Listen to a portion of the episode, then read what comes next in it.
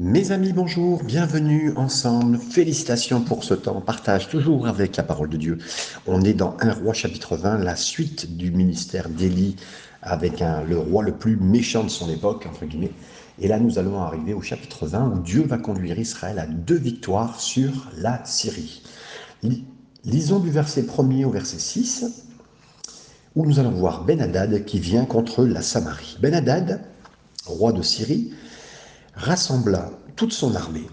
Il avait avec lui 32 rois, des chevaux et des chars. Il monta, mit le siège devant Samarie et l'attaqua. Il envoya dans la ville des messagers à Akab, roi d'Israël, et lui fit dire Ainsi parle Ben-Hadad, ton argent et ton or sont à moi, tes femmes et tes plus beaux enfants sont à moi. Le roi d'Israël répondit Roi mon Seigneur, comme tu le dis, je suis à toi avec tout ce que j'ai. Les messagers retournèrent et dirent Ainsi parle Ben-Hadad Je t'ai fait dire Tu me livreras ton argent et ton or, tes femmes et tes enfants. J'enverrai donc demain à cette heure mes serviteurs chez toi. Ils fouilleront ta maison et les maisons de tes serviteurs. Ils mettront la main sur tout ce que tu as de précieux et ils l'emporteront. Ce Ben-Hadad, c'était donc une attaque militaire formidable prévue contre Israël bien qu'il ait été extrêmement fort politiquement et militairement, hein, sous le règne d'Akab, c'était. Euh, euh, était fort. Mais là, il n'était pas assez fort pour, euh, décourager une telle attaque. Et Ben-Hadad, c'est peut-être le même roi, Asa, que, pardon, que Asa a enrôlé contre Baasha dans un roi 15-18. C'est peut-être ce fils ou peut-être un petit-fils du roi du même nom, comme le souligne Dildé. 32 euh, rois. Il y avait une équipe de 32 rois avec lui. Bon, certains pensent que c'est plus des chefs tribaux euh, mineurs, on va dire peut-être pas de pays, mais de, euh, de, de, péninsules, d'endroits, de, de régions, peut-être de l'époque. C'est Wiseman qui le précise. Alors, il lui dira, Akab répondra, mon Seigneur, au roi, comme tu le dis, moi et tout ce que j'ai sont à toi. La réponse d'Akab à Ben-Hadad, elle correspond bien à sa, personnalité générale. C'était un homme qui était avant tout préoccupé par le luxe, le confort de la vie, et n'avait pas de caractère pour se tenir face à une telle menace. Donc Akab s'est rendu d'une façon inconditionnelle à Ben Hadad. Akab croyait qu'il n'était pas en mesure de résister à Ben Hadad, et sans aucun doute, la puissance nationale et militaire d'Israël a été considérablement affaiblie par cette sécheresse et puis la famine qu'il y avait eu pendant trois ans et demi, qui venait de se terminer. Et là, Ben Hadad revient avec, euh, entre guillemets, un messager qui lui dit Ils fouleront ta maison et les maisons de ton serviteur. Et ils fouilleront, alors fouleront, mais aussi fouleront, euh, c'est-à-dire, ben voilà, ils écraseront tout et ils prendront tout. Et là, c'est une plus grosse demande que la première qui avait été faite, euh, qui est faite à Ben Hadad, hein, au début.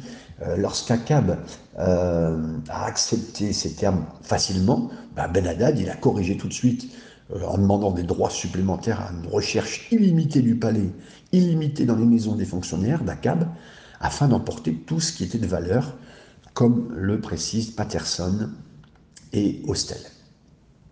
Versets 7 à 9. Le roi d'Israël appela tous les anciens du pays et il dit Sentez bien et comprenez que cet homme nous veut du mal. Euh, car il m'a envoyé demander mes femmes et mes enfants, mon argent et mon or, et je ne lui ai pas refusé. Tous les anciens et tout le peuple dirent à Akab, ne l'écoute pas et ne consente pas. Et il dit au messager de Ben-Hadad, dites à mon seigneur le roi, je ferai tout ce que tu as envoyé demander à ton serviteur la première fois. Mais pour cette chose, je ne puis pas le faire. Les messagers s'en allèrent et lui portèrent la réponse. Donc là, le roi d'Israël va dire d'une façon intelligente, appelait tous les anciens du pays. Euh, c'était sage pour Akab de demander le conseil aux anciens, hein, présents sur, euh, sur la terre d'Israël, avant qu'ils se rendent aux Syriens.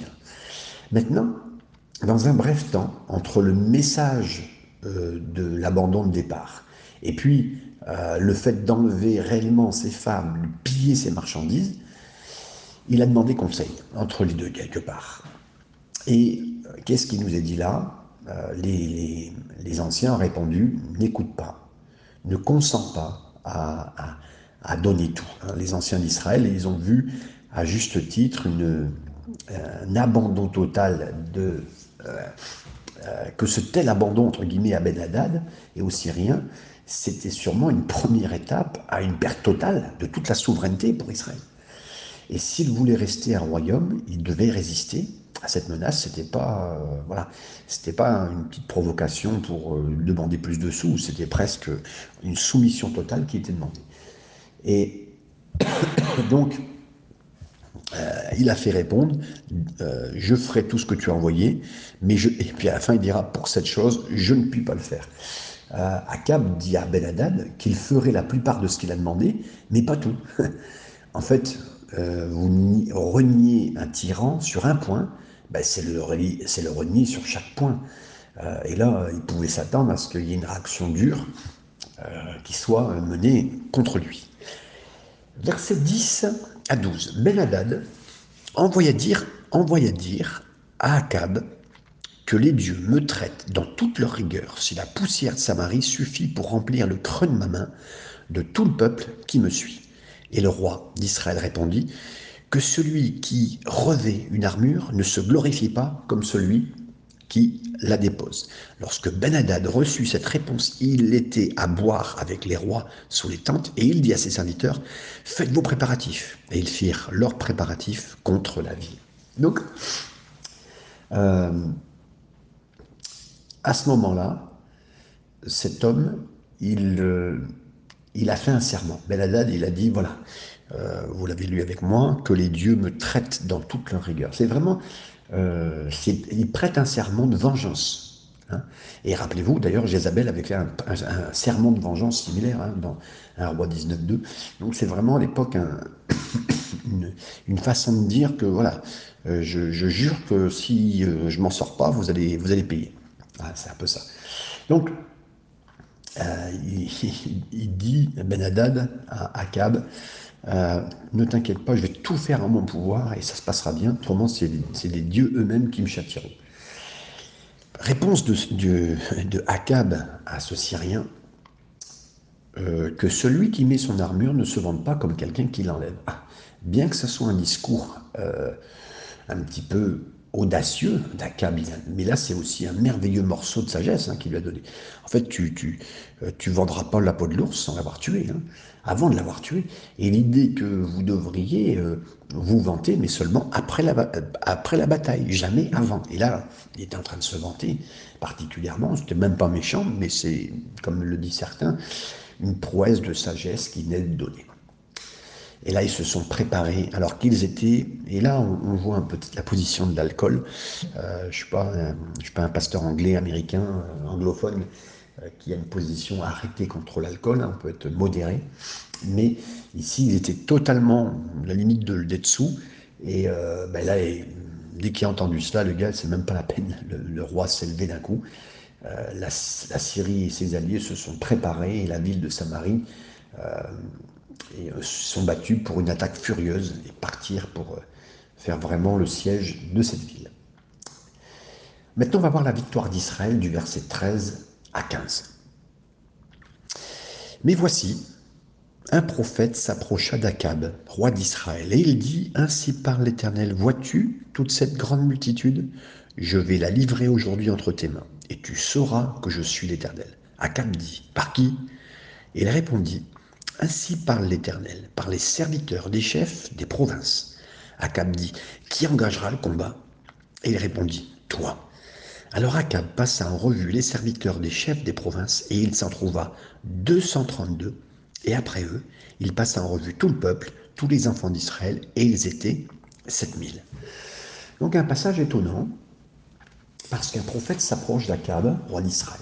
Ce prophète, sans nom, ne semble pas être ni Élie ni Élisée, c'est sûr et certain. C'est peut-être l'un des 7000 en Israël qui était tranquillement fidèle à Dieu. Et mes amis, euh, quelle est la bonté de Dieu pour que, encore une fois, un prophète vienne aider euh, le roi Akab, un des 7000 qui s'était mis de côté de peur, mais qui vient l'aider. Je ne sais pas si vous vous rendez compte, il a dû être obéissant à ce que Dieu lui demandait pour lui porter conseil et lui apporter une parole de Dieu. Euh, Jean-Adam Clark avait une idée intéressante. Hein. Bon, certains, il a pensé que, euh, c'était étrange dans une telle occasion qu'on n'entend rien d'Élie ou d'Élysée. Certains, ils pensent que c'était euh, l'un d'entre eux déguisé. Mais moi, je dis que c'est peu probable, malgré que cet homme est un homme sérieux dans l'étude de la parole de Dieu. Mais voilà. Et là, il est dit, Dieu qui parle, voici, je te livrerai, je le livrerai entre tes mains aujourd'hui, et tu sauras que je suis l'Éternel. Donc, euh, c'est une promesse généreuse hein, de Dieu envers Akab et envers Israël. Malgré qu'ils aient fait endurer à Dieu leur idolâtrie, euh, qu'ils ont rejeté Dieu, hein, euh, et qu'ils ont vécu en partie l'abandon de Dieu, mais Dieu avait toujours envie d'être bon, de ne pas les laisser seuls. il aurait pu les laisser périr sans aide. Non, non, Dieu est riche en miséricorde, et il montre cette miséricorde à Akab et à Israël. Mes amis, c'est c'est touchant, c'est touchant. Euh, la parole de Dieu, on le voit souvent, euh, ben, il y a certains jugements, mais on voit aussi le grand, cœur de Dieu sur la, durée, sur la persévérance, sur même la méchanceté de cet homme qui était plus particulier. Et donc là, il y a même une petite ironie dans la déclaration, et tu sauras que je suis l'Éternel. Akab, il a dû voir la victoire de Dieu, d'abord sur le Dieu, euh, son Dieu Baal à lui, sur le mont Carmel, mais c'est pas complètement convaincu que Akab était donc par la grâce de Dieu. Il va lui donner même plus de preuves. Dieu, il, s'occupe de ce méchant et lui donne plus de preuves. Euh, on reparlera du chiffre 7000, mais encore une fois, euh, il y avait 7000 euh, qui n'avaient pas plié les genoux. Et puis là, il retrouve dans son équipe à lui, à ce moment-là, pour, aller attaquer 7000 personnes. Enfin bon, voilà, on a des, des, clins d'œil très forts. Et là, Akab dit, qui sait, qui va attaquer? Par qui ça va commencer? Et Akab, donc, a regardé autour de son armée, les chefs militaires, il s'est naturellement demandé, par rapport à ce que Dieu venait de dire, qui pouvait apporter une victoire contre un puissant ennemi avec eux. Akab, il se demande même qui mènerait la bataille, et puis Dieu lui dit, ben, c'est toi. Dieu voulait gagner cette victoire en travaillant avec des gens même peu improbables comme jamais Akab, euh, comme, comme Akab l'était. Chaque fois qu'une œuvre de Dieu doit être faite, on pose souvent cette question, d'Akab, par qui? Et quand de nombreux dirigeants chrétiens posent cette question à Dieu, ils s'attendent à ce que Dieu réponde en leur apportant quelqu'un de nouveau, un chef, un champion, pour faire le travail, à moins que euh, d'un aide euh, qui est avec eux. Mais là, cependant, cette façon formidable de travailler de Dieu, d'utiliser les gens avec déjà des chefs chrétiens présents, même s'il semble que bah, c'est une armée qui n'était pas très solide, très euh, safe, très sécure, si vous voulez. Donc voilà. Et Dieu fait ce travail contre la Syrie et Ben Hadad avec une armée seulement de 7000. Sans aucun doute, ce n'étaient pas les mêmes 7000, bien sûr, comme je l'ai dit tout à l'heure, qui étaient restés fidèles à, Dieu en Israël. Mais il y a une correspondance entre leurs chiffres et ce chiffre-là pour montrer que Dieu pouvait travailler à travers, à travers chaque groupe, mes amis, que ce soit avec des fidèles ou des infidèles, entre guillemets. Dieu peut faire. Versets 16 à 21, je continue avec vous. Ils firent une sortie à midi. Ben-Hadad buvait et s'enivrait sous ses tentes avec les trente-deux rois, ses auxiliaires. Les serviteurs des chefs des provinces sortirent les premiers. Ben-Hadad s'informa et en lui fit ce rapport. Des hommes sont sortis de Samarie. Il dit, s'ils sortent pour la paix, saisissez les vivants. S'ils sortent pour le combat, saisissez les vivants. Lorsque les serviteurs des chefs des provinces et l'armée qui les suivait furent sortis de la ville, chacun frappa son homme, et les Syriens prirent la fuite. Israël les poursuivit. Ben-Hadad, roi de Syrie, se sauva sur un cheval et avec des cavaliers. Et on dit, le verset 21, le roi d'Israël sortit, frappa les chevaux et les chars et fit éprouver aux Syriens une grande défaite. Là, Ben-Hadad, avec euh, cette notion de boisson régulière, hein, le même cœur pêcheur. Euh, voilà, ben, il y a le même cœur pêcheur qui a fait l'attaque de Benadad à Israël. Euh, ben, voilà, ce même cœur-là, il est ivre, il continue en partie avec son style de personnage qui est totalement faible, mais qui devient vaincu.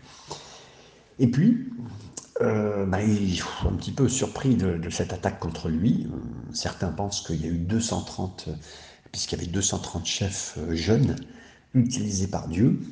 Et ça a été 230, euh, on va dire, petits commandos qui ont attaqué euh, ben, la Syrie. Et c'est peut-être que, enfin, en tout cas, les Syriens, pardon, pas la Syrie, mais les Syriens qui étaient présents. Et c'est peut-être que Ben Hadad avait prévu de dire, hein, il dit voilà, s'ils sont en paix, ben, vous les prenez vivants, et s'ils sont en guerre, vous les prenez vivants. Et c'est là peut-être qu'il avait prévu de dire que si les hommes d'Israël étaient venus pour la guerre, ben, ils devaient attaquer et tuer. Parce qu'il a parlé dans une confusion, dans l'ivresse, il a donné ses ordres insensés à ses soldats. Bah, on aurait bien cru qu'à un moment, il dit, mais s'ils viennent pour la vie, bah, gardez-les en vie ou tuez-les. Là, c'était un peu... Il n'a pas dit ce qu'il fallait, en fait. Ça prouve bien que son état d'ébriété était bien entamé. Euh, un peu de solide aurait bien épongé le liquide. Et alors là, mes amis, ben, ces différents points d'attaque sur son armée complète sont dû être très très forts. Les Syriens s'enfuirent et Israël les poursuivait. Dieu a béni tellement l'armée d'Israël et les chefs qu'Akab avait, euh, bénissant même la conduite d'Akab et de son armée, malgré, malgré la faible probabilité, mais ils ont gagné la bataille. Mes amis, c'est très très étonnant, c'est Dieu. La stratégie de combat semble avoir été même d'envoyer des petits groupes bien formés partie d'avance qui pouvait peut-être euh, se, montrer par, devant les Syriens, par quelques petits groupes, hein, d'une quinzaine, une vingtaine, sans susciter trop d'alarme pour eux. Et puis, un signal donné, ils se sont euh, remis tous ensemble, euh, sont se rejoints par une, de grosse, phrase, une grosse force de frappe principale, c'est dur à dire, pour Akab. Et cette fois, ça a attrapé les, ces, Syriens, Araméens, ivres, hors de garde, ils même plus, savaient plus quoi faire. Et je pense qu'il n'y avait pas que le roi qui devait être sous son équipe, sa, son armée. Et ils été jetés dans une grande confusion. Et le plan a été réussi. Akab n'a même pas osé imaginer ce qui a pu se passer. C'est Patterson et Hostel qui nous le rappellent. Verset 22, verset particulier de ce passage. Alors le prophète s'approcha du roi d'Israël et lui dit Va, fortifie-toi, examine et vois ce que tu as à faire. Car au retour de l'année, le roi de Syrie montera contre toi. Donc là, le prophète revient vers lui, ce prophète sans nom, et ça, merci Seigneur, mes amis, qu'on obtient encore une fois un prophète sans nom. Et là, je bénis Dieu pour tous les serviteurs. Vous êtes euh, pasteur dans une petite ville, pas connue, Dieu peut vous utiliser dans un, dans un grand combat que personne ne connaît, mais qui sera son but, son utilité. Euh, et merci Seigneur pour ça, et merci Seigneur pour les, les, millions de serviteurs cachés que vous êtes, que nous sommes. Euh, et voilà, c'était merveilleux. La victoire sur Ben n'a pas mis fin au conflit entre Israël et la Syrie, mais c'était une grande victoire qui touchait quand même euh, leur tête le moral presque, on va dire. Et puis, le Seigneur a demandé de se renforcer, de prendre note et de voir ce qu'il avait à faire. Euh, le prophète, il a ordonné à Akab de se préparer à une attaque syrienne au printemps à venir. Hein. Et le prophète savait que Dieu travaille toujours pour une, écoutez bien, pour une préparation minutieuse de son peuple. Euh, si une église vient gagner une victoire, bah, il faut qu'elle se prépare pour la prochaine, mes amis. Je pense toujours à, ce, à les disciples qui étaient montés avec Jésus sur la montagne. Euh, certains étaient dans la vallée, ils sont descendus, ils n'ont pas pu faire quoi que ce soit pour un garçon qui était euh, possédé. Et, Jésus dira, mais voilà, ce genre de, démon sort par le jeûne de la prière, on doit être toujours prêt. Et s'il y a même une victoire, on doit être encore prêt pour la victoire suivante, parce que on est sur un terrain de combat et pas dans une cour de récréation. L'Église, c'est ça, mes amis. Et on doit toujours être au combat et, mener. Ah, bien sûr, on peut. Euh, il y a des moments de repos, il y a des moments de joie où on peut prendre, mais on reste toujours sur nos gardes, même après avoir frappé euh, dans le combat. Verset 23-25. Les serviteurs du roi de Syrie lui dirent, Leur Dieu est un Dieu de montagne, c'est pourquoi ils ont été plus forts que nous. Mais combattons-les dans la plaine et on verra si nous ne serons pas plus forts qu'eux. Fais encore ceci, ôte chacun des rois de son poste et remplace-les par des chefs et forme-toi une armée pareille à celle que tu as perdue, avec autant de chevaux et autant de chars. Puis nous les combattrons dans la plaine et on verra si nous ne serons pas plus forts qu'eux. Il les écouta et fit ainsi. Cette deuxième victoire maintenant sur la Syrie, leur Dieu, voilà ce qu'a décrété ces anciens qui étaient avec euh, le roi euh, Ben-Hadad, leurs dieux sont des dieux, le Dieu en tout cas, sont des dieux des collines. Cette idée que Dieu vous savez, à l'époque, l'idée des dieux était localisée dans un monde ancien, c'était ça. Il fallait les localiser. Le dieu de la mer, le dieu de certains endroits. Et les dieux particuliers avaient une autorité sur des domaines particuliers. Et parce que cette récente victoire avait emporté sur un terrain vallonné, le serviteur du roi de Syrie croyait que le dieu d'Israël, c'était une divinité localisée, donc avec une puissance sur les collines et pas sur les plaines. Donc il l'a précisé. Donc là, c'est vraiment une façon de voir. Ils ont imaginé que Dieu pouvait être dans un moule, dans, une image. dans une boîte et qu'il voulait, qu'il voulait ou qu'il pourrait se rapporter à cela. Mais l'art de, Dieu, Dieu est, justement n'a jamais voulu qu'on fasse d'image taillée de lui parce que Dieu n'est pas comme il pense, il sera jamais comme nous on pense, comme quelqu'un pensera. Et c'était commun parmi les hommes de créer de Dieu eux-mêmes. Et au lieu d'aller à la révélation pour voir ce qu'est Dieu, euh, en croyant humblement en lui, comme il se révèle à lui-même, comme il s'est révélé d'ailleurs, les hommes essaient toujours de considérer quel genre de Dieu il devrait être, ou ce qu'il fait, ou ce qu'il n'est pas. Mais c'est pas sage du tout. L'homme qui fait un dieu de la boue, ou de bois, ou de pierre, c'est Sturgeon qui dit cela, bien sûr, en disant que c'est pas à nous créer Dieu, ou de même de le, rationaliser, ou de tout expliquer de lui. On fera rien. Beaucoup pensent aujourd'hui que Dieu est un Dieu de collines, mais pas des plaines. C'est-à-dire, ils pensent que Dieu est un Dieu du passé, mais pas du présent. Ils pensent que Dieu est un Dieu qui a des favoris spéciaux, mais pas tout son peuple. Ils pensent que Dieu est un Dieu euh, des, euh, euh, des épreuves, mais pas un Dieu quand tout va bien. en dépendant de cela, puisque Satan ne peut pas tuer entre guillemets l'Église en rugissant comme un lion, ils essaient maintenant de l'écraser en, en lui embrasser comme comme si c'était un ours quelque part. Il y a une vérité en cela, mais ce n'est pas toute la vérité. Pensez-vous vraiment, mes frères et sœurs, que Dieu ne peut pas préserver son Église dans une épreuve particulière par laquelle elle passe maintenant, en ce moment, qui n'a jamais été connue jusqu'à maintenant? Certains disaient que ah, le Covid-19 va tuer l'Église, euh, actuellement la fin des temps, tout ce qui se passe. Est-il des collines de la persécution ou le Dieu des vallées de la prospérité? C'est Spurgeon qui dira ça et qui nous fait réfléchir, bien sûr, à le type de Dieu que nous croyons. Dieu va aider un Whitfield, mes amis, un George Whitfield qui a amené un réveil. N'aidera-t-il pas un pauvre prédicateur local qui se prend à marcher et prêcher dans la verdure ou dans une prairie? Aidera-t-il le pasteur sérieux qui s'adresse à des milieux, à des milliers, pardon, et désertera une petite fille simple qui enseigne à une douzaine de petits-enfants euh, la veille et sur, la vieille et l'ancienne histoire de la croix Est-ce le mode opératoire de Dieu de sympathiser avec l'éminent et de négliger celui qui est plus pauvre? Jésus fait de, des petites choses et oublierait-il des petites choses? Pas du tout. C'est Spurgeon qui le rappelle encore. Dieu est le Dieu des montagnes et le Dieu des vallées. Et là, nous, allions voir que ben, justement, ils pensaient ça différemment. Alors, bien sûr, la décision de, ces Syriens, c'est de dire, ben, on va se battre contre eux dans la plaine, et on va sûrement être plus fort qu'eux. L'action qu'ils ont recommandée, c'était logique, compte tenu de leur théologie à eux, leur croyance théologique hein, en, ce Dieu-là, dans ce qu'ils ont vu. Ils ont dirigé leurs conseils et leur action dans ce sens-là. Versets 26 à 28. L'année suivante, Ben-Hadad passa les Syriens en revue, monta vers Afek pour combattre Israël. Les enfants d'Israël furent aussi passés en revue, ils reçurent des vivres, ils marchèrent à la rencontre des Syriens, ils campèrent vis-à-vis d'eux, semblables à deux petits troupeaux de chèvres, tandis que les Syriens remplissaient le pays. L'homme de Dieu s'approcha et dit au roi d'Israël, Ainsi parle l'Éternel, parce que les Syriens ont dit, L'Éternel est un Dieu des montagnes et non un Dieu des vallées, je livrerai toute cette grande armée multitude, pardon, toute cette grande multitude entre tes mains, et vous saurez que je suis l'Éternel. Ils campèrent sept jours les uns face des autres. Le septième jour, le combat s'engagea et les enfants d'Israël tuèrent aux Syriens 100 000 hommes de pied en un jour. C'est, voilà, j'ai lu jusqu'au verset 29, bon, ça sera pour un verset après, mais voilà, les enfants d'Israël, ils ont campé devant eux comme deux petits troupeaux. Ben, oui, quand Bedadad, il est venu pour se venger hein, euh, de cette perte antérieure, il est venu un an après, donc le temps de reformer son armée, il est venu avec une, une force écrasante. Et Ben ne voulait pas risquer euh, une nouvelle humiliation, mes amis. Hein. Donc là, c'était euh, la, grosse, la grosse équipe.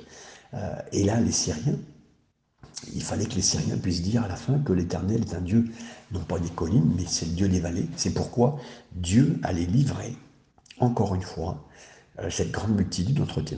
Plusieurs choses à voir. Dieu a pris cette théologie défectueuse des Syriens comme une insulte personnelle. Et des fois, vous savez, nos idées défectueuses et fausses de Dieu, ça enlève toujours une partie de sa gloire et de sa majesté, et ça ajoute rien, ça ajoute jamais rien.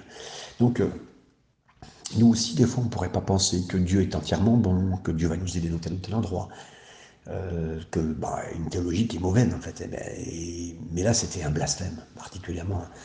Dieu ressent le blasphème, et il est déterminé même à le punir. Et là, ils ont été maintenant euh, complètement euh, démembré, si on peut dire comme ça, ce peuple entier, de manière à montrer que la puissance de Dieu est partout et que la multitude d'une armée n'est rien contre lui. C'est Clark qui le dit. Aujourd'hui, ce serait pareil. Vous voudrez tuer Israël en entier avec toutes les, même les, pays du monde entier seraient entre. De toute façon, c'est ce qui va se passer. Mais Israël gagnerait, ou le peuple de Dieu, ce que vous voulez, c'est le point. On a lu le verset 29 et le verset 30. Maintenant, je vais le lire. Le reste s'enfuit à la ville d'Afek, et la muraille tomba sur 27 000 hommes qui restaient. Ben Hadad s'était réfugié dans la ville où il avait de chambre en chambre. Ses serviteurs lui dirent. Euh, là, les enfants, d'Israël ont tué mais 100 000 hommes de pied, c'est-à-dire des soldats euh, qui étaient habitués à, marcher, à travailler, combattre sur le sol. C'était clairement un miracle. Hein. C'était un miracle qui a marché.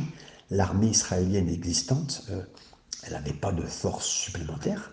Mais Dieu voulait montrer qu'aussi peu probable que ça semble, il pouvait travailler, œuvrer avec un instrument qui est extrêmement faible et même inefficace. Donc il a tué, ils ont tué 100 000 personnes, 100 000 hommes.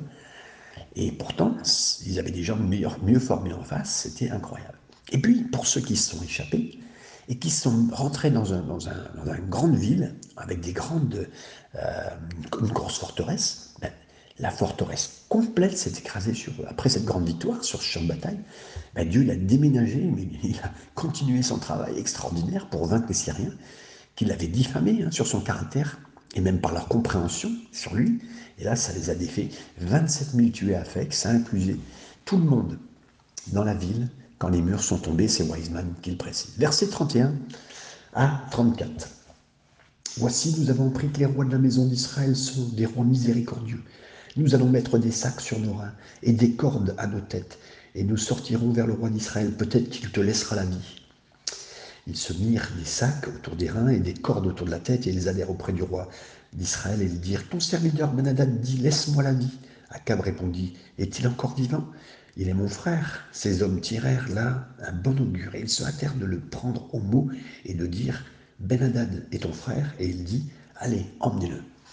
Verset 34, Benadad vint vers lui et Akab le fit monter sur son char. Benadad lui dit, Je te rendrai les villes que mon père a prises à ton père, et tu établiras pour toi des rues à Damas, comme mon père en avait établi à Samarie, et moi, reprit Akab, je ne te laisserai aller en faisant une alliance. Et il fit alliance avec lui et le laissa aller. Donc là, euh, ils ont réfléchi, ils se sont dit, mais là on était eu complètement, et voilà, c'est l'humiliation totale.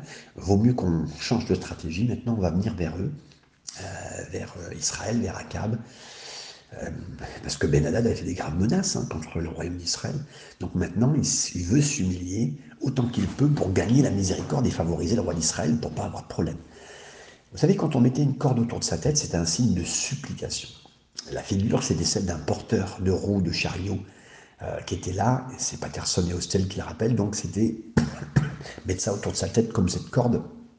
Voilà, je me livre à toi et Qu'est-ce que tu veux que je fasse? Et donc, les pécheurs de, de, venir à Dieu, le roi, de la même manière hein, que Benadad. Ils devaient venir avec sincérité, humilité, euh, voilà, et à chercher bien sûr le plus possible, euh, mais en étant vrai, parce que là, ce n'était pas un vrai signe. Et puis, voilà, ils ont voulu voir la miséricorde, d'une certaine façon, en de l'amadouer. Mais là, le problème, c'est que lui, il a accepté, Akab, il a ressenti, il a dit, ben oui, hein, il y a un lien de parenté avec ce roi païen avec des idées peut-être extrêmes à Dieu, mais bon, qu'importe. Akab voulait l'amitié de Ben de la Syrie, comme une protection contre l'empire assyrien et plus grand qu'autour d'eux, qui était puissant et menaçant, et il cherchait des amis, mais dans les mauvais endroits, mes amis. C'était pas de la courtoisie, mais de la folie. Euh, ben combattra, euh, mais tant qu'il pourra, contre Akab, avec cette vie qui lui était donnée, on le verra euh, au chapitre 22, verset 31, c'est Trapp qui le dit. Donc, et là, ben, Akab a dit même, je vais même faire un traité avec toi. Mais Akab n'avait aucune affaire à traiter avec là. Cette victoire était l'éternel, elle n'appartenait pas à Akab. Il n'avait pas le droit de négocier la victoire. Mes amis, c'est l'image même pour nous, avec le péché. Dieu a vaincu le péché, on ne doit pas continuer à dire, ah ben, oui, voilà, c'est maîtrisé, c'est au fond de ma vie, euh, ce petit truc-là au milieu de nous, voilà, le Seigneur a fait un grand miracle au milieu de moi, euh, je, le laisse là, puis il ne faut pas s'inquiéter, on va faire un traité, c'est quelqu'un de ma famille ou c'est un proche, je le considère comme un proche. Quelle erreur, mes amis, quand on traite le péché comme ça dans nos vies et qu'on laisse monter. Verset 35 à 38, un prophète se prépare maintenant à affronter le roi pour lui parler. Il nous est dit, l'un des fils des prophètes dit à son compagnon, d'après l'ordre de l'Éternel, frappe-moi, je te prie. Mais cet homme refusa de le frapper. Mais il lui dit, parce que tu n'as pas obéi à la voix de l'Éternel, voici, quand tu m'auras quitté, le lion te frappera. Et quand il l'eut quitté, le lion le rencontra et le frappa. Il, trouva un autre homme et lui dit, frappe-moi, je te prie. Cet homme le frappa et le blessa. Le prophète alla se placer sur le chemin du roi, il se déguisa avec un bandeau sur les yeux. Lorsque le roi passa, il cria vers lui, et dit, on verra la suite après. Donc là, il y a un, prophète qui se prépare à affronter le roi. C'était un certain homme, encore une fois, ça semble être un prophète différent de l'homme mentionné plus tôt dans le chapitre. Ça rappelle toujours, vous savez, et là ça montre bien, mes amis, que dans les 7000 fidèles de Dieu, Dieu utilisait vraiment toujours ses disciples des gens qui étaient actifs en Israël. Et, ouvrez les yeux, mes amis. Il n'y a pas que moi, il n'y a pas que vous qui marchons avec Dieu. Il y, a pas, il y a des choses qui se passent sans nous, mes amis. Merci Seigneur, merci pour ce, cet homme anonyme qui, encore une fois, introduit dans le verset 35. Euh, certains disent que c'était Micaiah euh, dans l'histoire. Je suggérerais que c'est des représailles pour la condamnation hein, prophétique de Micaiah, que le roi l'a mis en prison plus tard. Bon, ça c'est c'est un autre point que je ne rentre pas dans les détails. Mais cette première référence à ces groupes spéciaux de prophètes qui apparaissent pendant cette longue période critique de la dynastie, euh, mais ils n'ont pas été attestés, ils n'ont pas été regardés par tous, mais le Seigneur les utilise. C'est Wiseman qui le dit, merci Seigneur, merci Seigneur que le Seigneur a son armée. Alors, au début, ces deux hommes qui, se, qui, qui cherchent à être frappés l'un par l'autre, dirigés par Dieu, le prophète, il avait besoin d'une blessure pour faire preuve une preuve au roi Akab.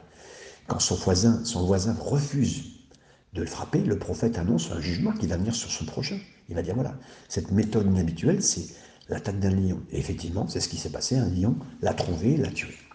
Et donc l'autre, bien sûr, son nom toujours, n'était pas seulement un homme dans le royaume d'Israël, c'était un membre de la famille des fils des prophètes, il était lui-même un homme qui a suivi Dieu, qui était sensible à l'œuvre de Dieu dans la prophète.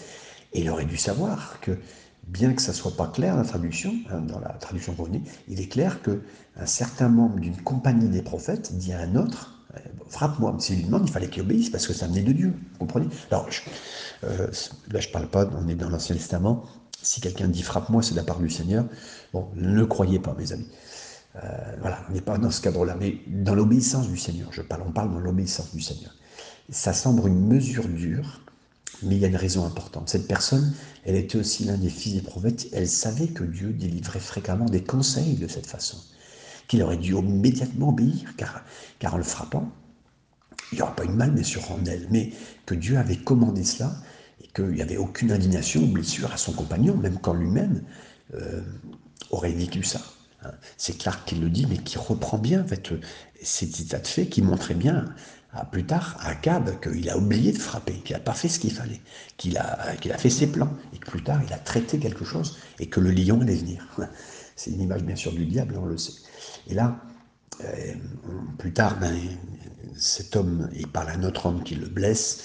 Euh, dès qu'il a ça, il va voir Akab pour lui parler, et il retire son bandage sur ses yeux, prêt euh, avec cette blessure qu'il a eue. Le prophète, il attendait l'arrivée du roi Akab afin de lui transmettre son message de roi du roi, de Dieu, de Dieu lui-même. Verset 39 à 40, on a lu verset 39, mais je vais le relire.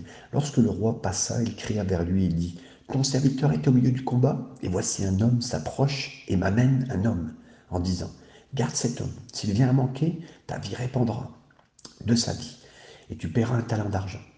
Et pendant que ton serviteur agissait ça et là, l'homme a disparu. Le roi d'Israël lui dit Mais c'est là ton jugement? Tu l'as prononcé toi-même? Donc là, le prophète donne une leçon, une explication, une leçon de Dieu pour qu'il comprenne. Il dit, ben, tu vois, ton serviteur, euh, roi Akab, est sorti au milieu de la bataille. Il est un modèle d'autres prophètes, hein, ce prophète anonyme, il apporte un message au roi Akab à travers une histoire maquillée pour expliquer. Et lui dit, alors que ton serviteur était occupé ici et là, il est, parti. L'histoire de ce prophète qui raconte d'un homme qui était responsable de garder la vie d'un autre et qui s'avère être quoi? Ben, Infidèle. Et dans l'histoire, l'excuse de l'homme coupable, c'était qu'il s'est occupé ici, là, il fait autre chose que ce qui était prévu. C'était pas du tout une excuse, mais il a fait ce qu'il voulait, quelque part. Il aurait dû faire attention au travail qu'il devait faire. C'est probablement assez pour se produire sur un champ de bataille. C'est un peu comme si sur un champ de bataille, où le tu combattes, l'autre il regarde son épée, si elle est bien lustrée, si ça, son armure est bien placée, mais, mais il ne se bat pas. C'est pas possible de tenir, de tenir, même de s'occuper d'un prisonnier ou de faire autre chose en même temps. Hein, c'est meilleur qu'il le dit. Et là, l'histoire du prophète avec l'excuse fictive, ça devient réel dans la vie de beaucoup, et en particulier de, des serviteurs de Dieu. C'est Morgane qui le dit. Si un homme est appelé à prêcher la parole, et là qu'il devient occupé plus d'une centaine de choses autres que ce travail central, qu'il perd l'occasion de prêcher, qu'il perd l'occasion de prier, son échec est complet. Ce qui est notre œuvre désignée par Dieu, c'est que nous devons faire ce que Dieu nous demande de faire.